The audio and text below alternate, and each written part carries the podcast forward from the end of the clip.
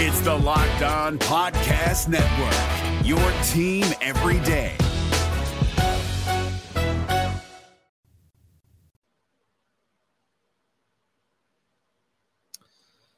The Reds have had some great players over the years, and more than one of them has played the position of first base. I'm going to settle the debate once and for all and tell you which player is the greatest first baseman in franchise history. Kyle Farmer could be a man without a position in 2023. We're going to tell you why catcher could be an option. And then finally, we will play true or false. Will the Reds sign a free agent in the month of November? We have all that and more right now on today's Locked On Reds. Let's go. You are Locked On Reds, your daily Cincinnati Reds podcast, part of the Locked On Podcast Network, your team every day. You are locked on Reds with myself, Jeff Carr, and my co host, Stephen Offenbaker. We are lifelong Cincinnati Reds fans that have turned an addiction into this team to information for you. We are part of the Locked On Podcast Network, your team every day. Thanks as always for making us your first listen. We are free and available on all platforms. And on today's podcast, we are going to settle an all time debate. There has been a very strange debate about the best first baseman in the history of the Cincinnati Reds, and I don't know why it's a debate. And Steve is going to tell you, and I'm going to agree as to why it shouldn't be a debate at all. We're going to look at, too, another way to utilize Kyle Farmer and something that was brought up on yesterday's show that uh, it was in the comments section that honestly at first I poo pooed, but now I'm not so sure about. And, and, we're going to dive into that and and maybe what the Reds can do uh, here in the month of November as free agency gets going. But Steve, we are going to start off first with a debate. Uh, a discussion, a, a, a, thought process that doesn't make sense to me or you. Uh, tell us why. Well, uh, you know, first off, I'm I'm fully cognizant of the fact that there are going to be a lot of people in their feels after they hear this segment today. Uh, but if you come away from this segment with uh, any other conclusion than what I leave it with, I think you're letting nostalgia and your heart override the facts that we're about to lay out. Uh, this all came to be because you know former uh, longtime Reds broadcaster Marty Brennaman uh, sat down last week and created his all time Reds team. And now, to be fair, uh, during the course of that conversation, they slipped in a little caveat that it was only uh, players eligible during Marty Brennaman's tenure as the Reds broadcaster. But that really doesn't change the purposes of this particular discussion. Marty Brennaman named Tony Perez as the greatest Reds first baseman during his tenure uh, as Reds broadcaster. We've been hearing for years that Tony Perez, you know, Hall of Famer, greatest Reds first baseman ever. He was Mr. Clutch. He was the engine that drove the big red machine. Listen, guys, none of that is true. It's a narrative that was created out of nostalgia and a couple World Series wins. And yes, right. what a great team. They won the World Series, a team full of Hall of Famers. Uh, you really had no choice but to be able to pick up some RBIs if you were batting in the right spot in that lineup. Are you kidding me? But the the narrative has held, and I think in large part Marty Brennaman is to blame for this, Jeff. And I know people don't want to hear a lot of hate on Marty, especially if you're of a certain age. You know what? Marty was the voice of my childhood as well. You know, there's a special place in my heart for Marty and Joe on the radio. I'm with you. But as he aged, as his run came to an end, he got old, he got grouchy, he got crotchety, and he singled out players unfairly and bashed them. And I think he single handedly controlled a narrative about certain players and where they rank in the history of this franchise. One, no more than any other, that guy, Joey Votto you know, for whatever reason, Marty bagged on Joey Votto whenever he could. And I think it's a big part of why there are a lot of people that will look you in the eye today and try and tell you that Joey Votto is not a Hall of Famer, that Joey's a marginal player, that he walks too much, that he doesn't hit for any power, that he's not Mr. Clutch and couldn't get the RBIs. So today, Jeff, we're going to debunk a bunch of that. We're going to debunk. Let's let's start right here. Let's talk about some stat that the guys from the big Red Machine era will relate to. Let's talk about batting average, Jeff. We're going to talk about good old fashioned batting average, not those newfangled stats, not those made up numbers. We're going to talk about batting average. Joey Votto in the history of the Cincinnati Reds franchise ranks number 16 in batting average at 297. Uh, after a couple of downish years, he dropped below 300. He ranks 16th. Where does Tony Perez compare to that? Well, Jeff, he is not in the top 25. As a matter of fact, he is not on that list. We have limited these lists to the top 25 players. Tony Perez, not on the list. Yeah. And I think that's important to note too is that we're not going to go crazy here and tell you about barrels and exit velocity and and we're not going to tell you about all that different stuff. We're telling you about the basic stats that everybody likes to talk about when they talk about baseball players. And Joey Votto starts off in the lead. He has the lead in quite a few of these categories, Steve. He does. Let's let's talk about the next category that people can can fully understand without having to understand some of the advanced metrics. Let's talk about home runs because Tony Perez, Mr. Clutch, Mr. Power, right? I mean, he's the guy driving in the runs. Right. He did hit a lot of home runs. He's number four on the Reds all time list. Now, to, to be clear, I only took their numbers from when they played for the Reds. Tony Perez right. played for 23 years, a couple other teams. Those are all filtered out. This is Reds numbers only.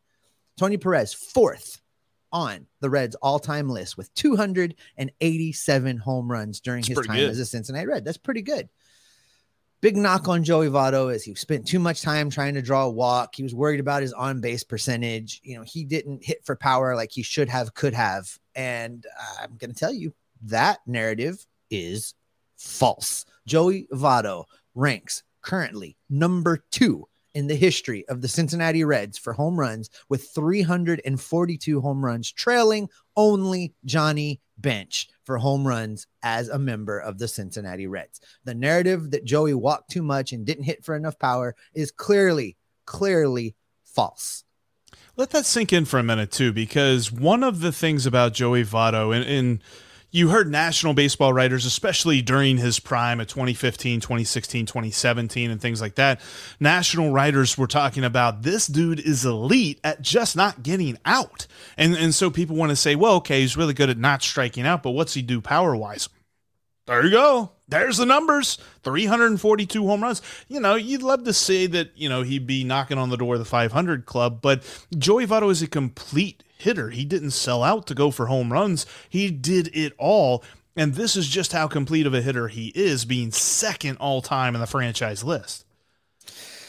There's been the knock about him drawing walks. And, you know, Joey Votto has drawn some walks, Jeff. As a matter of fact, he has drawn 1,338 walks during his time in Cincinnati, putting him number one on the Reds all time franchise list for walks. Um, listen, folks, a walk is as good as a hit, and I will not hear any differently. Tony Perez, during his time with the Reds, ranks number 11. Yeah, exactly. Tony Perez ranks number 11. He has 671.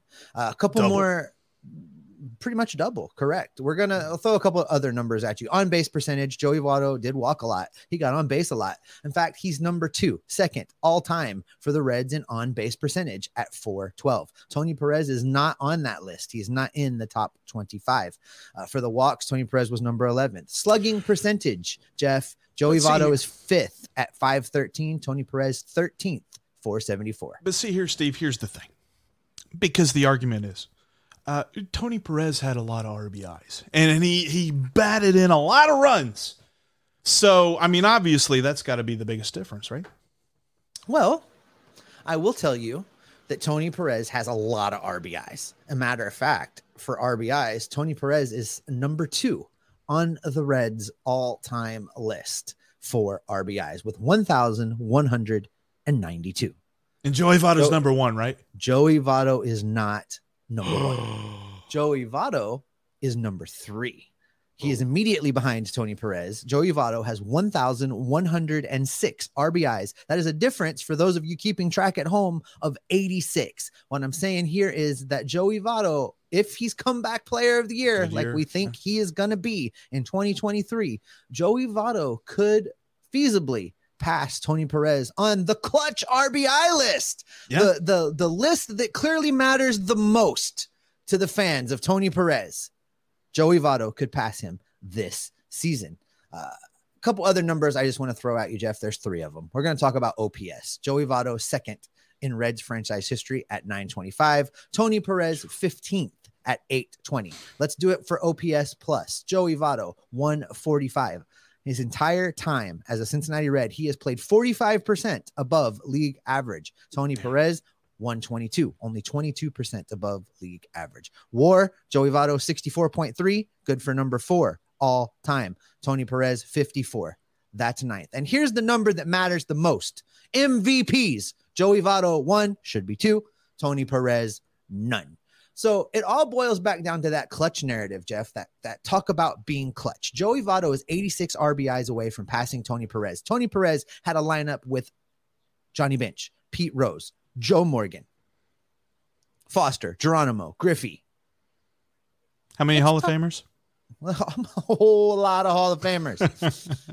How many Joey Hall of Famers Votto has Joey Votto played with? Joey Votto is doing it with guys named Motter and Gosling, and it's ridiculous. Leadoff hitters named Tavares. Yeah. yeah, yeah. exactly. Listen, there's if you re, if you hear this list, if you want to take some time, the Reds have a great website. Just go on the Google machine, Jeff. Google Reds all-time leaders for statistics. The Yeah. Reds have it built into the team website. You can look at these categories. There is no way for anybody to objectively look at this list and think that not only is Joey Votto not the best first baseman in team history, Joey Votto is one of the top three hitters to ever play for this team, regardless of position. There is no other way to look at it reasonably without emotion. If if you're if you're clinging to the narrative that Tony Perez, by God, is a better first baseman, then you're listening to your heart you're you're not listening to your head and you're making yourself look just a little bit silly in the process. Yeah, and I think the only argument that you could really feasibly talk about is the World Series rings, but also that's not something Joey can control. We've talked about that ad nauseum for multiple different episodes. Is that Joey Votto can control what he can control. He can't build the roster. He can't make the lineup. He can't make the bullpen changes. He can't build the pitching staff. Like all of that is out of his purview. As was Tony Perez. Tony Perez played on. You put Joey Votto on the Big Red Machine. I think they probably win another World Series. They probably win a couple more World Series. Can Yeah. you imagine what Joey Votto's career totals would be like if he played on a team like that, a team of greats, a team Hmm. of pretty much an, an all-star team? Can you imagine? I mean, Did they beat Baltimore? They probably beat Baltimore. He- Did they beat Oakland? probably- they probably beat Oakland. exactly. He probably becomes, you know, the greatest player in the history of the game on that team. Yep. I, I I really, I really, truly, honestly believe that. But listen, Jeff, here's the bottom line. Here's the big takeaway that I want everybody to to when they're done being mad at me, and I fully understand there's people fuming right now. Joey Votto is better than Tony Perez. He's one of the top three hitters, period. He's been worth every penny of his contract as a member of the Cincinnati Reds, and you won't convince me otherwise. If you can't see it, I encourage you to try and break out of your Marty Brennaman brainwashing and the owner's oh poor us sympathy fest and really try and see Joey Votto for who he really is so that you can enjoy what will probably be his final season as a member of this team in 2023. Absolutely, Jeff. Steve. Absolutely. All right, coming up, we are going to take a look at whether or not Kyle Farmer could make himself a little bit more valuable to this franchise by going back to his roots and putting on the catcher's gear. We're going to talk about that coming up. But first, let's talk about uh, some free agency, Jeff. And this guy is probably not on the Reds radar, but it's very interesting. Uh, over at betonline.net right now, they uh, have a great uh, ability for you to wager on some non uh, on the field action, some off season stuff. And one of them that really caught my attention is you can uh, put a bet down on where Aaron Judge will end up if it's not the New York Yankees. And there's a couple interesting lines here, Jeff. Uh, the Astros are at plus 750, and the Red Sox are at plus a thousand. So let me ask you this, Jeffrey. What would be a bigger insult to Yankees fans at this point? If Aaron Judge signs a big money deal with the Houston Astros this offseason, or if he signs a big money deal to go play at Fenway Park for the Boston Red Sox. Red Sox Yankees is one of the best rivalries in all of sports. These two teams hate each other like crazy. Although it's very strange that Aaron Boone tried to like uh, boost the morale of the team by showing the Red Sox comeback from down 3-0 against the Yankees in 2004. Anyway, whatever. That that's beside the point. We're talking about the best rivalry or one of the best rivalries in all of sports. It's the Astros because the Astros own the Yankees right now. Everything that Houston does absolutely dominates New York. And there's there was a joke that was going around the Locked On MLB host uh, group chat was that if the Astros were still in the National League, how many World Series would the New York Yankees have made it to? And the answer is well, obviously more than they have, but they have dominated the Yankees. So if Aaron Judge goes to the Astros, I mean, this would be like, you know, in the NBA whenever the Warriors dominated the Thunder and Kevin Durant went to Golden State. You know, Jeff, I I agree there might be a little sting to that short term, but New York Yankees fans are raised from birth to to not have a dislike for the Boston Red Sox, to not, you know, think that uh, the Boston Red Sox are ah, they are raised to have a hatred for the Boston Red Sox. True. Period. And and that that that feeling is returned as young Red Sox fans are also raised to hate the Yankees. Um, that would that would hurt them. I think it would wound the Yankees in a way that they wouldn't get over for many years. As a matter of fact, every time that Judge showed up at Yankee Stadium in a Red Sox uniform, it would just rip that scab right off of the wound. So, which which one of these signings would hurt Yankees fans more? Well, we could ask our buddy Stacy over at Locked On Yankees, but I think she will tell you that Judge signing with the Red Sox would be a wound that would not go away. But listen, Jeff, if you want to find out about this and a whole lot more, head over to betonline.net right now because you can find all of the latest information on player developments, team matchups, news, podcasts, podcasts, and in-depth articles and analysis on every game that you can find. As always, Bet Online remains your continued source for all of your sports wagering information with live betting and up to the minute scores for every sport out there. It's the fastest and easiest way to check in on all of your favorite games and events, including the MLB, MMA, boxing, football, and golf. You can head to betonline.net right now using your computer or mobile device to learn more because BetOnline is where the game starts. All right. Coming up later this week on the show, we're going to continue to, to dig into the offseason and we will begin to go position by position on the players that we think will still be on this team come spring training 2023 and tell you what you can expect from them and what they need to do in order to remain a part of the Reds franchise. All right, Jeff. Uh, there was a comment in the YouTube section on yesterday's episode, and uh, I, like you, kind of poo pooed this at first, but the more I think about it, the more intriguing it gets a little bit. And, and basically, it's this Could Kyle Farmer return to his, his youth, return to his roots, and suit up and play catcher for the Reds in 2023? Yeah, shout out to Larry Keller because when I first saw this comment from him, I'm just like, no, are you serious? Because uh, uh, listen, there's two schools of thought. The first one that came to my mind was if he was an option for catcher, he would have caught some games last year. But there is also a retort to that as well, and that is they were so thin at every position. Kyle Farmer was batting fourth. In no realm of reality should that be the case. Like that is just how hurt the Reds were. The Reds are not going to do. Uh, they're going to be a one, another 100 loss team if Kyle Farmer is batting fourth for a significant period of time again in 2023. But I think that after I, I poo pooed that comment initially and I, I, was thinking about it, I read something that Wick wrote over at redreporter.com talking about the fact that Kyle Farmer's due to make over $6 million in arbitration. This would go a long way to him not not necessarily be worth that money, but convincing a very frugal franchise in the Cincinnati Reds to pay him $6 million.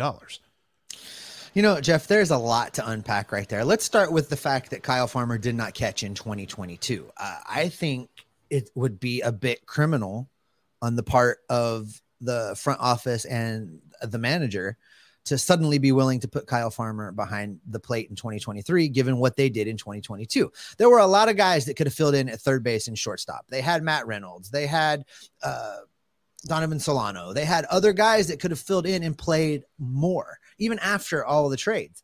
And so it makes me wonder if at any point in 2022, and you would have to think this happened, that somebody went to Kyle Farmer and said, Hey, bro, we're going to need you to catch. And he said no.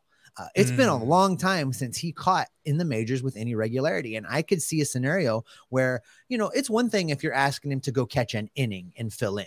But if you're suddenly asking a guy to start at the position of catcher in the major leagues after a long absence, uh, there's potential for him to go out there and embarrass himself and not look any better than a Chris Okey or uh, Very or you know any of these other guys that couldn't, you know, catch a baseball.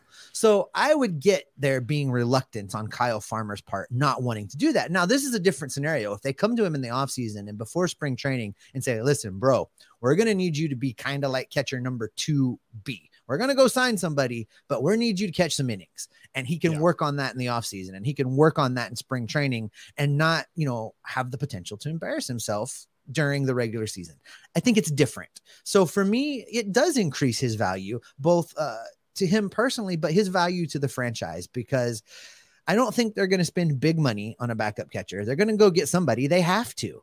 But if you can create opportunities for Kyle Farmer by slotting him in strategically behind the plate, why not? Uh, this team needs every little bit of edge that it can find, and if you can get Kyle Farmer in there against some left-handing pitching, and and it happens to be behind the plate, more power to him. And I think that's the key. And and we've talked about before how the Reds need to approach this as Tyler Stephenson is catcher 1A. They need a catcher 1B. They don't just need a backup. They need a guy that they can trust whenever Tyler Stephenson isn't catching. Kyle Farmer's not catcher 1B. But if you're talking about maybe 20 games, 15 games this year playing catcher, I think I could get behind that. And I wonder if Kyle Farmer would also get behind that. Plus, you're talking about a dude that we have both agreed his best value to the Reds whenever the Reds are once again good is as a super utility, not as a guy that you have to slot in at a certain position each and every day, but as a guy who can move around and spell dudes and give guys breaks and things like that. This would just add to that value. Plus, the all important thing is if he does this and he, you know, doesn't do a Chris Okey or a Michael Papierski behind the plate then you increase his trade value and maybe he becomes another another Brandon Drury type dude. Like that I think that's kind of what I'm looking for with any addition that the Reds make this year is what are they going to bring to the team but also could they potentially be a Brandon Drury that the Reds can get some prospects for. And and here's another piece of this, Jeff. The Reds ran Kyle Farmer out there at shortstop, and we all lost our minds. We are like, he can't play shortstop. This is ridiculous. He's not a shortstop. This is terrible idea. And he just went out there and played some of the best defensive shortstop in the league. Two years ago, not last year. Two. Years. Yeah, two years ago. So then we decided, well, we're going to make room for the youth movement. Here comes Jose Barrero. Kyle, you got to move to third base. And we're like, oh, now we're asking him to play a new position at the major league level. It's going to be difficult, blah, blah, blah. He goes over to third base and plays it like a champ. He's making yep. picks over there like he's played there all along. He played tremendous defensive baseball. You know, I wonder if Kyle Farmer really just is a ball player, Jeff. He's a and gamer. stick him, he's a gamer. If we stick him behind the plate, could he rise to the occasion and once again, for a third time, become a defensive asset at a new position at the major league level on the fly? And you know what? If that happens, if the Reds make him catcher 2B or 2A or, you know, whatever, they, they ask him 15 times, 20 times this year to catch, and he does so admirably, I'll shut up about Kyle Farmer because he can do everything. If if that's the case, and I know that that that's always been a thing, and whenever you talk to a fan of another team and they're like, "Oh yeah, Kyle Farmer, didn't he catch one time? He was like a catcher and a shortstop at the same. That's kind of cool." And it's just like, yeah, he caught. It was like 2019 was the last time that he, you know, catched multiple games in the major leagues. But could he do it again? I don't know. I mean, he's a guy that you hand a te- you hand him a test and he passes that test. So I would be interested to see how this works out. I it's been an arc over the last, you know, 12, 14-ish hours or whatever since I saw that comment and I was just like, "No way. Wait a minute." Hmm. Well, and you know, Jeff, I mean, the Reds have set the bar very high for bad ideas over the course of the years. The, yeah, that that yeah. bar is that bar is very very high. It's off the screen if you're watching on YouTube. The bar is yeah. way up there.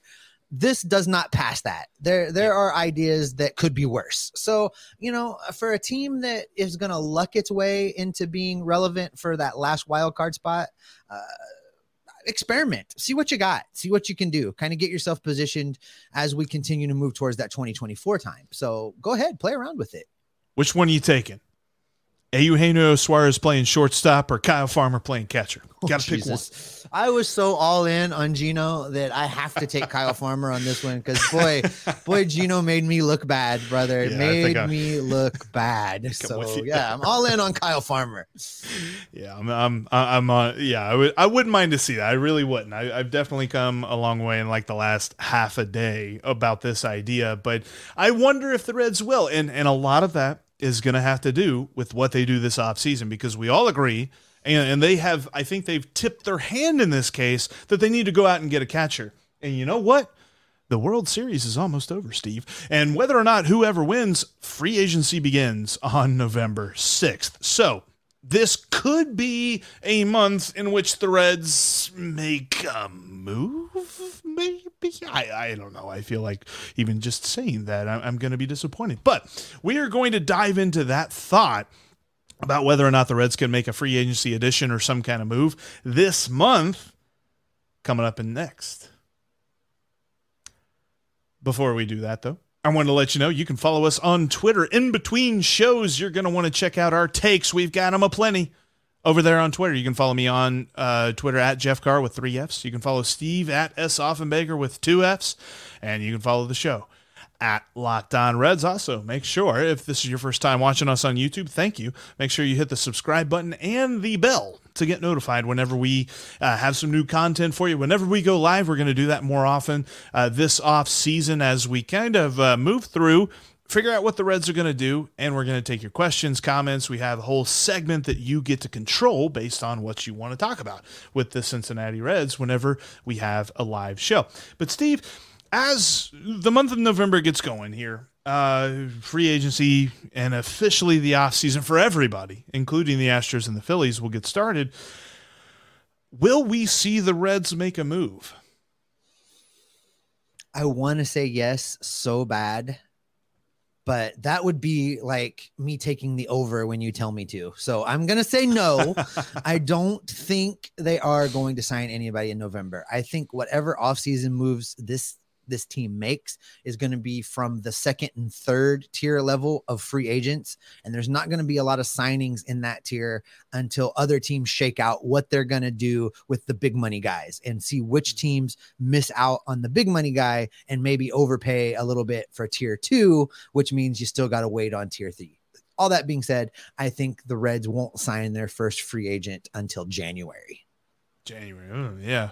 That it, it, seems like that would be the case. The one thing that I want to bring up, and it's something that we've talked about off air, and that is the idea of kind of drumming up some sort of interest before Reds Fest. Now, I don't necessarily know that Nick Krall thinks on that granular of a level, and they're probably not considering that at all. But consider what happened whenever the Reds signed Mike Moustakas. Everyone lost their minds at Reds Fest. Everyone wanted to meet him. They even signed him to the, you know, uh, given him enough time to fly in. They brought him into Reds Fest, hadn't even played an inning for the Reds yet, and he was already one of the most popular guys at Reds Fest. we'll, we'll talk later about whether that panned out or not. But could the Reds make a move like that before Reds Fest? I think it'd be interesting. Now, they're not going to set a record for like the new contract like they did with Mike Moustakas. They're not going to sign a huge name guy, but could they sign like a Corey Kluber? We've talked about him the, as being a, possible well, you, option. You really want that Kluber signing, don't you? I really do, man. I really do. I did whenever he was a free agent like a couple of years ago, and then that didn't work. But uh, yeah, I, I, I think that this is the year to pounce on that. But I would love to see that, but I tend to agree with you. I think you know what? I'll I'll I'll be different. I say yes, but in the vein of like a Travis Jankowski or Philip Deal signing, and that we're probably really not getting that excited about it, but they'll be like, hey, look, yes, we made a move. See, you're not wrong. They do need to generate a reason for people to to turn up at Reds Fest. So I think I've gotten likely, some people tell me they're not interested in Reds Fest, which just sure, blows my so, mind. But so yeah. I think more likely than signing a big name free agent that's going to draw people to Reds Fest, the Reds are going to announce like some kind of uh, event, uh, a Q and A with Phil Castellini or something like that to not draw. Him, no, to anyone draw, else. No, could you? How many people would show up just to yell at him? I mean, if he if he really wants to put some butts in the seats, as they say. Uh, he could announce he's going to just take questions from the audience unfiltered. I would show up I for would, that. I would hope he has a lot of Boone County bourbon in front of him or something. I don't know.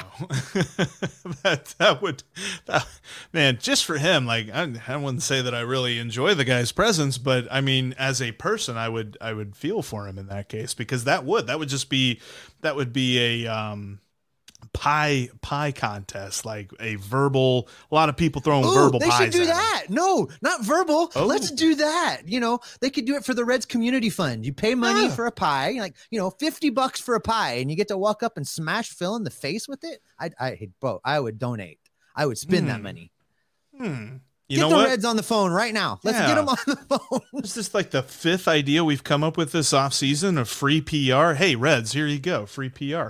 Uh, do a pie, pie in Phil's face contest. There you go. Um, that, that it sounds like the best way to end this podcast. Thank yes, you so it does. Much. Oh my gosh, Steve, that, take us away. That that was awesome. All right, that's gonna do it for today's show. Thanks so much for making Locked On Reds your first listen of the day. Now check out the Locked On Sports Today podcast. They have the biggest stories of the day, plus instant reactions, big game recaps, and the take of the day. Locked On Sports Today is just like Locked On Reds. It's free and available on the Odyssey app, YouTube, and wherever you get your podcasts. All right, Jeff, we're going to be baking pies for Reds Fest. It sounds like we're going to be monitoring some transactions. What can uh, what can people expect from us as we go screaming into November and the Reds off season? You can expect us to be on top of every move, on top of every rumor, and on top of whether or not it should be banana cream or coconut cream pie that we throw into Phil's face in this metaphorical pie throwing contest because we are locked on Reds every single day.